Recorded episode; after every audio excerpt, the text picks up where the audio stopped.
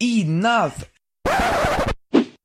Hi, so I've heard you've had enough? Yes, Michael, enough. Enough with those influencers in social media who seem to think their life is worth exposing on the internet Instagrammers and their continuous stories, for example. Let's discuss it. Who gives a shit that you drank a nice peach rinty lemonade with extra ice and vanilla cream topping? That you were awkward by telling you too when the waiter said enjoy your drink?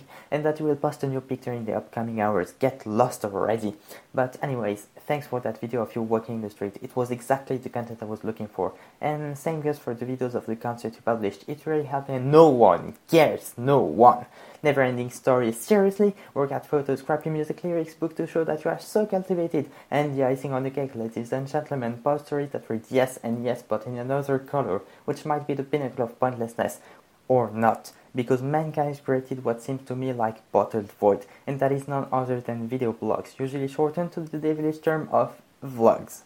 This is the last goddamn straw. You literally waste your time on videos of people who wake up in the morning, set up their camera, prepare their fake face thanks to makeup and rush back to their bed to say, Mmm, what a great night I spent thanks to my new eye pillow. I would totally recommend you to buy with no alternatives at all. Hashtag no filter, hashtag authenticity, hashtag go buy it please and also share my profile because I need more views. Hashtag not profit making. Just give me a break.